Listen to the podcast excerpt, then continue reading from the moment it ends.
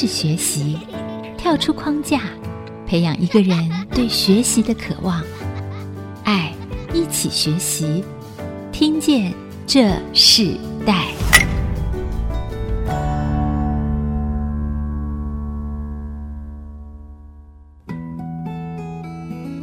各位听众朋友，大家好，欢迎收听《听见这时代》，我是主持人郭兰玉。今天在《听见这时代》的节目里头，我们跟大家分享的世代学习关键字，我们谈到是务实自用。企业学校的技术人才培养，我们如何让这个技术学校的学生，尤其在大专青年他们生涯发展中，如何让他们学用合一哦？这是非常多的年轻学生们他们非常看重的一个议题。这也是产生了在近年来许多的科技大学、技职大学，他们很多的企业加入之后，我们看到不一样的气象。就在民国五十五年二月，配合当时国家教育政策，培养素德兼修、手脑并用之工业专们的技术人才，达到工业与国家经济发展的目标，开始了一系列的筹划。有一个学校就是这样产生的，它就是位在土城的红国德林科技大学。他们是在一百零七年改制，当红国企业他们进入的时候，很多人想到红国，大家就想到他们的运动员红国篮球队哦。其实红国做了非常多，包含建设各种不同的事业的多元性。但是做学校，这也是他们第一次，也发展出一个务实致用办学的目标过程中，他们到底要用什么样的方式来呃吸引这些年轻学子来选择这个学校，并帮助这些学生他们在这个学习的过程中引用到社会到企业。我们今天非常高兴可以在听见这时代节目里头邀请到红国德林科技大学的校长罗清水校长跟我们分享红国德林科大到底是一个什么样的学校，企业合并的时候企业的宗旨是什么，我对于这个学校的期望是什么？罗清水校长他本身是道地的新主人啊，经历是非常的专业，也非常的丰富。他自己本身是从国小教师到大学的校长，从地方教育局到中央的教育部，还有以及青年署的署长，长达四十年的教育行政经验啊，也为这个红国德林科大的这个发展蓝图带来了不一样的这个新风貌。我们先请罗清水校长跟我们的听众朋友问声好，校长好。大家好，我是红国德林科大的校长罗清水，很高兴今天有这个机会跟大家一起分享我的教育跟我的学校。你的经验是非常丰富，这次你到红国德林科大这个学校，我们是不是可以先谈你自己可以分享你过去的经历嘛？好，谢谢。个人是我们本地的这个毕业的学生，就是我们新竹过去的新竹师专，所以我从师专毕业之后啊，投入到教育的工作。当然，在这教育的过程当中，因为一个国小老师总是会有思考着自己生涯的一个规划，所以呢，就会透过在职进修的一个制度，在小学老师的时候就去进入了师大来就读，也后来也到政大，再回到师大，所以一个一系列的都是在职进修的方式来完成，从最基层的老师到现在是担任大学的校长，当然在这一路。有很多不一样的一个思考跟内在的一些的形式。其实你本身自己也是在一面读书一面工作，完成你自己更多的学习的一个阶段。其实校长好像也担任过新竹市的公职哦。是，我很荣幸的在民国七十五年的时候考试及格之后，说就分发到新竹市政府，从科研开始开始担任起最基层的公务人员，到科长督学，然后离开。新竹市政府到省政府担任股长，然后督学当科长，一路走过来。当然，新竹是我最喜欢的，所以一直都居住在新竹这个地方。所以你自己经历了这个不同的教育行政的身份，到现在你担任一所非常重要的一个技职大学啊，红国德林科大这样子一个校长的一个职任，你自己觉得最大的挑战是什么？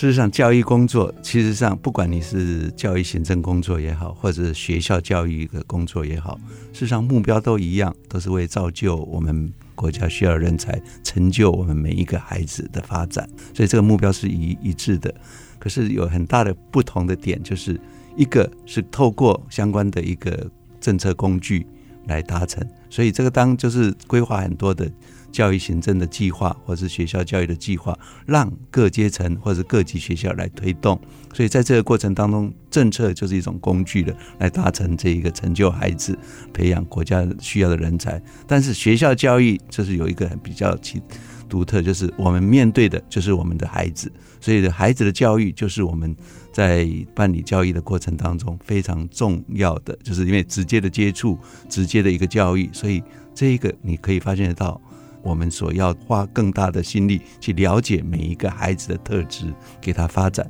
那是一个不一样的一个地方。目标一样，但是途径跟方法是不一样的。嗯，你自己在呃来到红国德林之前，最新的一任的职位是什么？在离开公职的最后一个工作是青年发展署。青年发展署，哎，对，青年发展署就是在过去是青辅青年发展辅导委员会，就是简称青辅会的前身。在一百零二年行政院组织改造之后啊，就把青辅会改为一个属，隶属于教育部。哎，所以呢，这这个工作。是七年多，是我公职生涯当中算比较长的一个职务，所以在这里头，我也很感谢各级的学校跟社会的各个阶层一起来推动青年发展的工作。嗯，所以当初在青年署署长的这个任内，那是你最长的一个公职的时间，对不对？当初在青年署署长这个任内头，因为跟青年有关，是你你自己觉得看到最大的这个国家的青年，其实最重要的在这个时代最重要的态度是什么？必须要一个配备的基础是什么？是。我自己一直思考着，教育的工作事实上就是成就每一个孩子。可是过去的我们长久也知道，我们的教育大概都是用一套的标准、一套的课程来教导我们每一个孩子。可是孩子是特质，跟他的优势是不一样的。所以，我们教育最大可能要去突破的就是。要让我们的孩子每一个都被看见，优势能力都被看到，来发展他的优势能力。而青年发展的工作，我们就是延续着正规教育、正规体系的教育，然后透过这些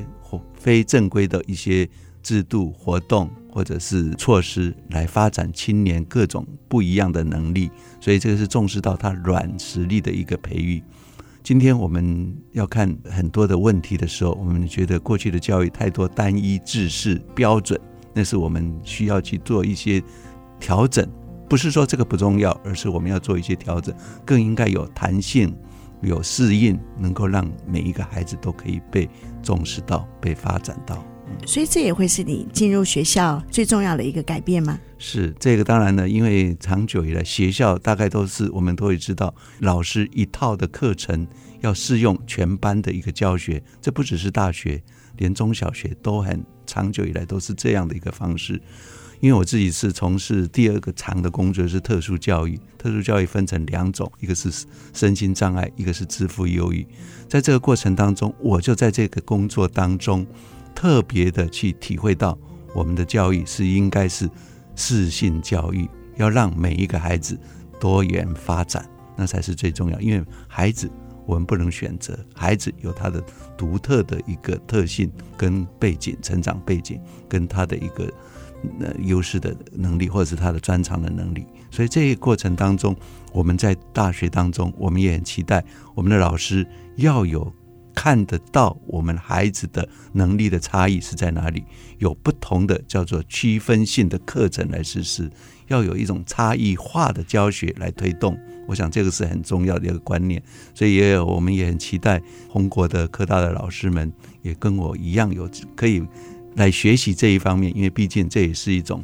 在这个教学的过程当中，必须要调整的，尤其推动一零八课纲连接的过程当中，我们希望大学的课程不要独立于中小学课程发展之后、改革之后而被忽视掉。所以我是觉得说，一零八课纲延续下来，大学当中也要有做一些的准备跟调整。所以衔接教育很重要，就是罗校长提到的说，学生的独特性很重要，多元性甚至差异性甚至区分性的教育方法都也不一样。那我们等会在下一段要请校长跟我们分享，那你怎么运用在红国德林科大这样子的真正的一个落实在这个教育里头？然后我们稍后回来。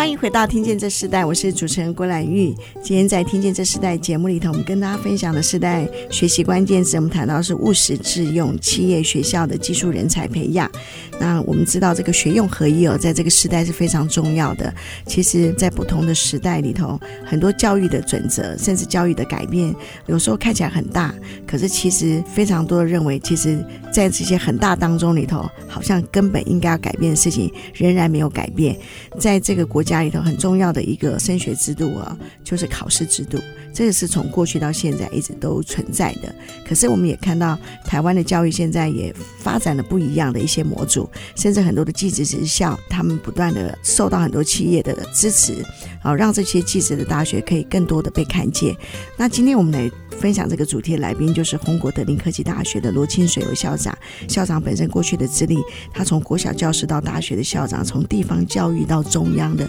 教育部，甚至到呃青年发展署，很多的。教育行政机构基层到主管这样子的一个过程，其实四十几年啊都不离开教育，对不对？是。所以校长，我们可以分享一下，就是说你过去有做特殊教育的这个部分，对不对？对。特殊教育这个部分，过去到现在的发展有什么不一样，或是呃你自己觉得台湾的针对特殊教育头有一些独特的看见吗？谈到特殊教育，我想刚好在这个行政工作当中，有几段是跟特殊教育有非常密切的关系。我在新竹市政府教育局服务的时候，刚好是推动特殊教育法立法之后的时候，刚好进入到了新竹市教育局。那时候刚好推特殊教育，特殊教育分成身心障碍教育跟支付优异教育。所以在这个过程当中，开始有大家有启蒙这样的一个一个行政工作，将教学工作，所以大量设置所谓的启智班。当然，在还没有特教法以前，台湾的教育就已经有特殊教育了。譬如说，过去的视障的学生，或者是听障的学生等等，都有特受到特别的照顾。过去有所谓的启聪的老师，或者是盲生辅导员等等，这些个都是在特殊教育法实施之前。公布之前就已经推动了，但是九十七十三年公布特殊教育法之后啊，台湾的教育就是重视了一个特殊教育的一个发展。当然，在这个过程当中，我从地方的最基层的执行特殊教育工作的，到中央去制定特殊教育工作的政策，或者修改整个特殊教育法。这次的。像我在九十六年的时候就开始着手修订九十八年那一次修改大修法的特殊教育法，在这样一个过程当中，我可以我们可以发现得到的就是，过去我们的特殊教育着重在肢体或是生理上面的被看见，像视障、听障、肢障、脑麻这些都都是你可以外显性都可以看到的。可是，在特殊教育法在后后期，就是在近几年这个修法之后啊。是那种隐性的，或者是情绪的，或者是内在的那些的障碍啊，像比如说发展迟缓、情绪障碍或者学习障碍等等，这不是你外表看到的，也慢慢的被重视到。所以，我们这个特殊教育法从这样的一个类别来看，有这样的一个趋势。再从另外一个观点来看，就是教学的形态，过去大概都是用分类的，有启智班、启聪班、启明班，就是隔有点隔离式的，当然。慢慢走到回归主流，到融合，就是融合，就是把它回归到放到一般的班级当中，大家跟普通的孩子、跟一般的孩子一起学习。当然，在这个过程当中是一种很大的挑战，一定要有很多的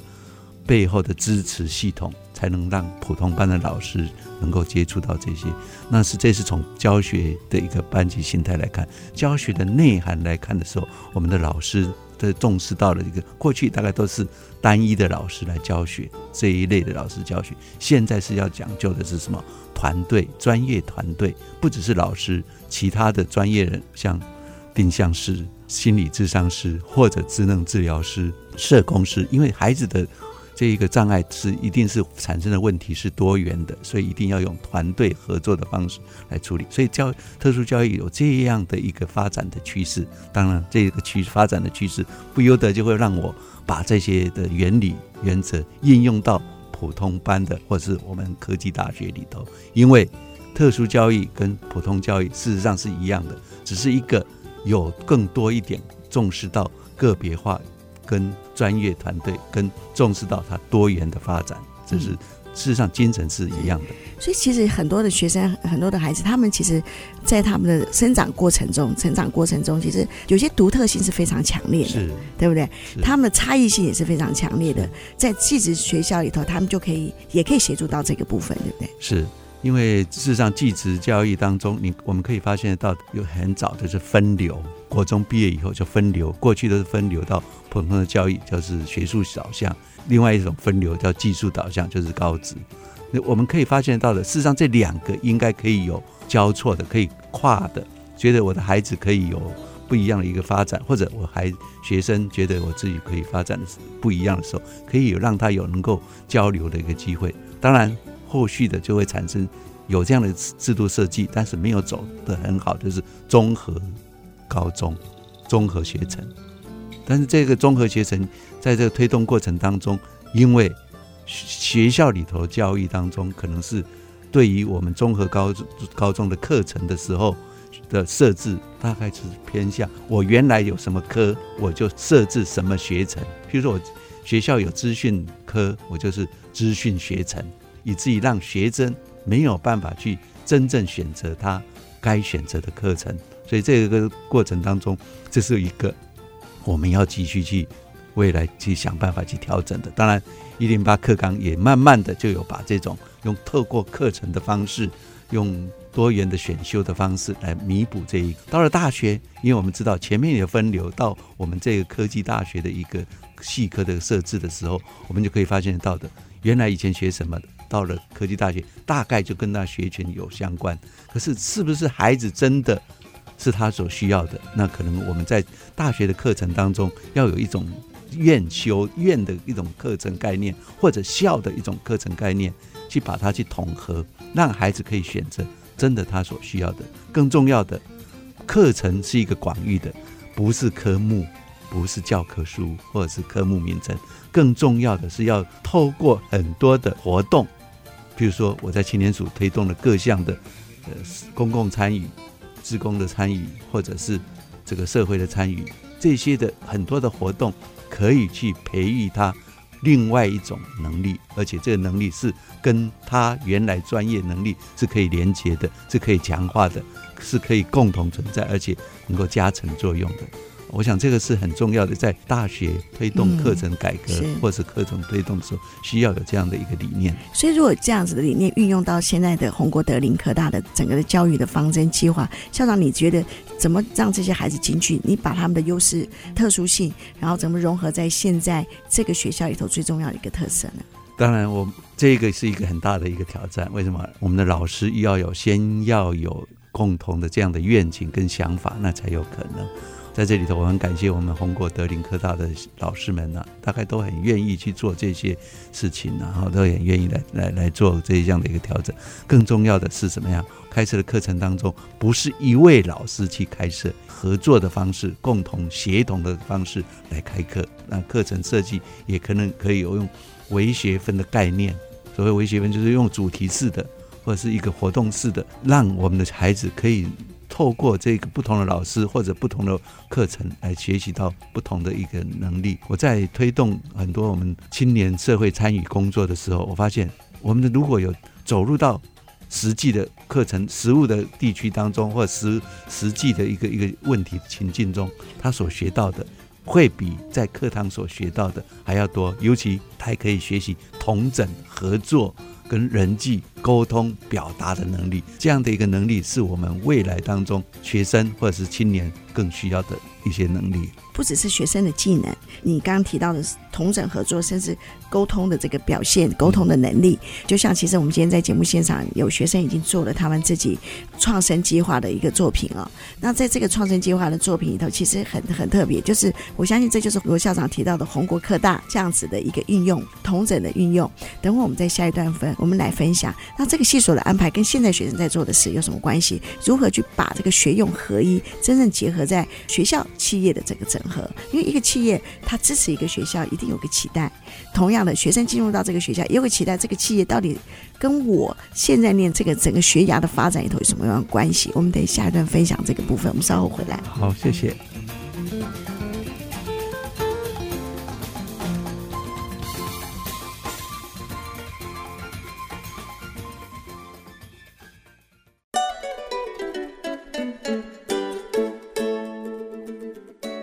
回到《听见这时代》，我是主持人郭兰玉。今天在《听见这时代》节目里头，我们跟大家分享的主题是谈到务实致用企业学校的技术人才培养。那与我们在现场分享的来宾是红国德林科技大学的罗清水校长啊。罗校长本身真的是非常多的这个教学经验，然后甚至是在教育的这个公司经验。刚刚你听到你对很多的，无论是国家的这个教育政策，到你自己的实地的教学，甚至你来到这个大学你，你所要盼望的这个方向，从这个同整合作到学生可以做沟通表达，但他们技术也是很重要。那我们是不是在这段想分享一下说，说宏国德林科大最重视的学科是什么？技术，技术的部分怎么去应用在企业？你们是怎么把这样子的一个学校特色更大的彰显出来？好，我想红果科大目前有三个学院。有不动产学院，这是大概是台湾各科大里头比较特殊的，还有工程学院，好，还有一个是餐饮学院，一共有十五个科系。这每一个科系当中都有它过去发展以及未来发展的背景。就拿不动产学院，因为我们知道宏国集团是以建设起家，所以在这个过程当中，它的这些不动产学院有土木科系，也就是营建最基础的嘛。有不动产、精心行销嘛，或者是建价这些等等，还有所谓的室内设计。当然，更重要的还有一个园艺系，这是很独特的。我们董事长认为说，只有硬体外界的整个一个不动产会比较硬一点，所以特别去设立了一个园艺系，来强化我们园艺景观跟人的一个自然的一个融合。所以，园艺系是这两年前去设立的。当然，很重要的还有一个。要去行销嘛，那就要有气管系，所以这不动产学院就用透过这样一个方式，跟结合着我们宏国建设，它本身有跟这个一零一，大家都知道一零一是事实上是以宏国建设为班底，很多的一个专业团队来完成的这一零一建筑，所以在这个过程当中，由这个我们就可以发现得到的，事实上我们学校是非常重视实物上面的一个连接跟课系的设置的时候，跟课程结合跟。整个一个他的母集团的一个发展是有很连接的关系。另外一个餐饮学院也是一样，餐饮学院也是红果集团当中背后有一个凯撒集团，凯撒饭店在全国一共集团在这个集团有十一个饭店。所以在这个过程当中，我们的一个餐饮是我们这个学校非常重视的，因为未来学生就可以有很多的就业的时候啊，就可以有达到我们整个一个餐饮相关的一个企业去做工作。母企业是既然是有这样的一个目标，也是非常重视这一个，所以我们在推动技术的或者是相关实实物的教学的过程当中，就有几个非常重要的，一个叫类职场，我就把职场。相关的，把它搬到我们的一个环境里，学校的环境当中。所以我们在几年前呢、啊，五六五年前，我们董事长非常重视这一个部分，投资叫餐饮大楼，打造一个类职场，里面有四海会馆、伊特餐厅，包括了很多的健身房，因为很多的饭店需要有健身房，或者整个一个会议的一个管理的会场等等，所以我们的会。餐饮学院就有会展系、跟餐饮管理、跟厨艺等等的这些科系，所以我们可以知道，这类职场就是很重要的，让我们学生可以在实际的状况、实际的环境当中，跟实际的饭店是没有差别的。所以呢，他们在这里头可以去强化实习。当然，我们也这个因为有这样母集团的一个支持，我们的一个学生实习制度也就会有跟我们母企业的各项的一个相关企业去做结合。当然。更重要的，土城是一个重工业区，红海的呀，这些大公司都在土城工业区的附近，所以我们的工学院这部分就结合着我们土城地区的相关的产业，几十家的一起去做这个学生的实习跟这些的一个技术的一个结合，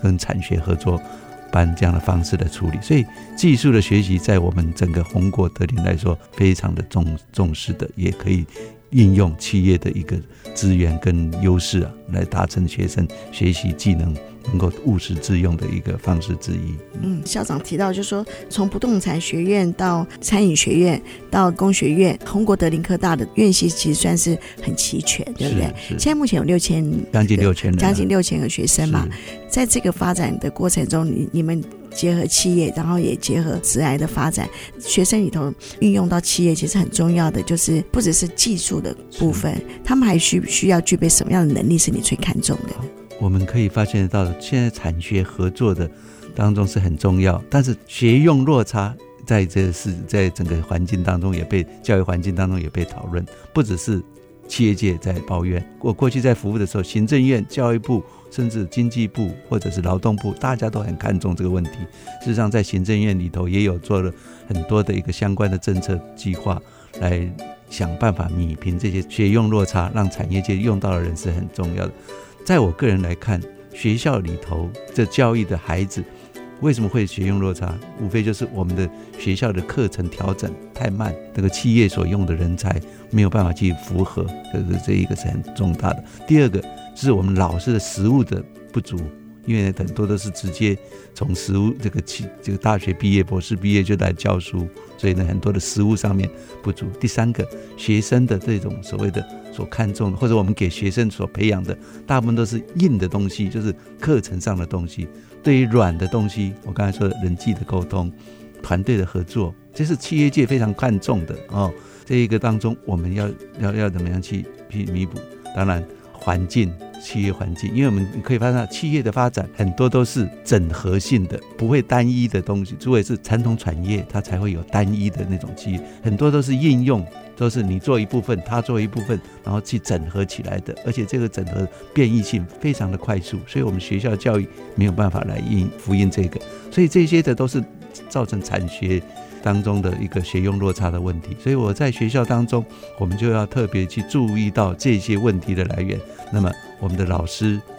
食物不足，那我们就要去做企业界去做一些的研习，或者是彼此做产学的合作。我们学校每一年都有一百多件的产学合作案产生，就是跟产业界一起合作。当然很重要的，我们在这个产学的也要聘请一些产业界、实物界的。一个老师啊，来担任夜师或者担任技术教师或者技术的一个人员的一个补充，让我们的老师可以做一些协同教学。在这个过程当中，还是我们回到教育的本质，我们如何培养孩子的软实力，延续一零八课纲当中自发互动共好这样的一个过过程里头的各项的一个核心素养啊，能够让他把它连接起来。所以这这软实力的培育啊。我相信，拜托我们的学校老师，大家一起来，让我们的孩子走出学校，踏入社区，可以有更好的一个发挥。刚刚校长提到一个很重要，就是让学生他们自己在这个一零八课纲里头，就是自发互动共好这样的一个学习里头，甚至在产业合作里头，他们有真正的实际去模拟。所以，我们今天我们在现场也有红国德林科大的这个会展的学生哈，黄文琪啊，来到我们现场。文琪今天正好也在我们现场带来一个他们自己在这个 USR 的柚香产业创生计划里头的作品。那我们可不可以请文琪分享一下，你自己在这个学习过程中进入到创生计划的过程。Hello，大家好。其实能参与这个柚香传情产业创生计划，主要是落实我们大学社会责任。那我们这次的实践场域是在花莲瑞穗鹤冈部落。那因为我们注重到花莲瑞穗乡的柚农他们产销的问题，然后因为柚子这个水果。它是一个季节性，它在一个中秋节前是一个三十块的产品，可是，在中秋节过后，它就降低到三块。那我们发现到这个问题，就跟部落的农民以及居民讨论这个问题要如何解决。因此，我们开发就是慢慢探讨，然后研究出柚子的开发它的副产品，然后增加它的经济效益及价值。那我们到。花莲瑞穗鹤冈，我们就是跟着当地的居民一起去摘果，然后整个到清洁柚子以及削皮，还有到浸泡，就是制作出我们这柚香清洁剂，然后到最后的销售，都是我们在这计划中，我们这大学青年所学到的经验。然后就是因为之前没有。只知道吃吃柚子，柚子好吃以外，但是不知道原来柚子树以及他们柚子的整个是由内到外都是一个很好的果实，就是我们在接触这个计划才认知到、才学习到的。你自己在参与这个计划，你觉得给你最重要的一个学习是什么？直接的学习到的就是我们的执行能力，因为这个整个计划，老师都是让我们学生亲自着手，从一开始的行程前的前置规划，包含我们的订票、住宿，以及当地我们实际下去的三天两夜的游程安排，都是由我们学生亲自规划。所以这部分我们学习到，像如何规划游程方面，然后也学习到在产品事后的销售能力，可以带大家更多企业以及了解到我们。产品的所有陌生群众，让他们注重到花莲瑞穗鹤冈的这个部落，让大家知道这个地方以外，然后也可以了解这产品，然后也可以带动这个地方的一个经济创生或是观光。这有没有改变你自己在学校进入这个学校未来想做的事情？因为一开始我们进来会展系，大家一开始就会觉得，那我们毕业应该就是实习，然后进入会展公司。可是就是在接触这个计划以后，又学习到更多的经验，学习到很多资源整合的方面。那其实也在这个计划发现自己有很多不同的能力，也是可以主持或是活动企划，所以就是在让我自己在未来的选择有更多的选择。对，哇塞，所以就好，反正扩大你的视野啊。我们这一段先休息一下，我们下一段部分要继续请呃罗校长跟我们分享接下来宏国德林科大还有什么样的计划，然后这些学生进来了之后，在这个学校里头，你觉得最重要在对这社会的影响力是什么？我们稍后回来。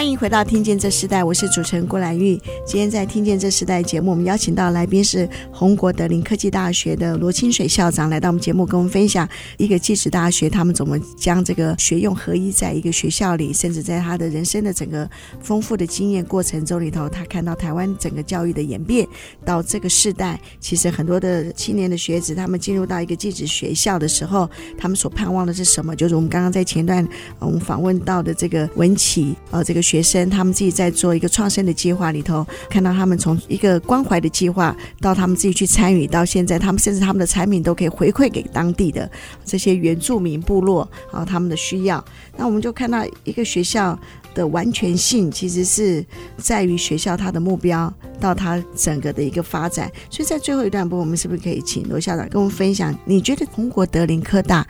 这个学校对这个社会的影响性是什么？盼望这个学校出来的学生有一些什么样的贡献和价值观？要一个学校里头，当然最重要是大家要有共同的一个愿景。啊，我自己在从事这个弱势教育这么多年，关心这些孩子的这些的过程当中，我很期待的，我们的孩子是要能够对自己有认识，相信自己，因为每一个孩子要认识自己，尤其自己的。能力是什么？优势的能力是什么？因为一般人讲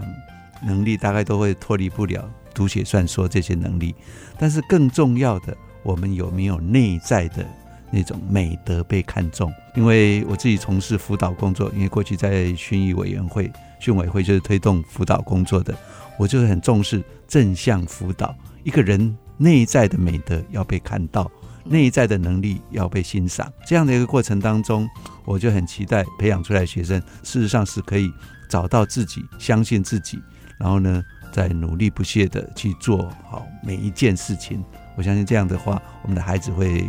让人家看到这个孩子是不一样的。当然，红国德林在这个过程当中来到这个学校，我就很期待我们的孩子能有多元的活动。事实上，一个多元的活动也是培养。